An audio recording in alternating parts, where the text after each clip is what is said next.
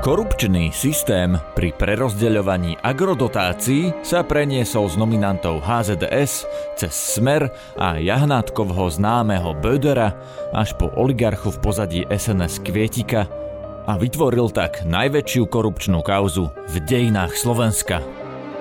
Bederovci mali podľa obžaloby v kauze dobytkár nielen benefitovať z úplatkov vybratých za pridelenie dotácií farmárom, ale aj prať špinavé peniaze – Okrem toho, sami tieto dotácie čerpali.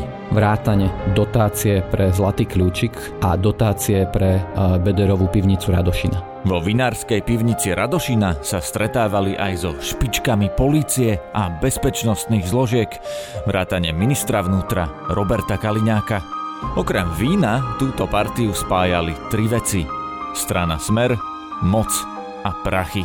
Inžinier, nevinný inžinier Norbert Bodor bol včera prepustený z väzby. Robert Kaliňák je dnes obhajcom obžalovaného Norberta Bödera. Ako sa tento nitrianský zápasník a oligarcha bráni pred súdom?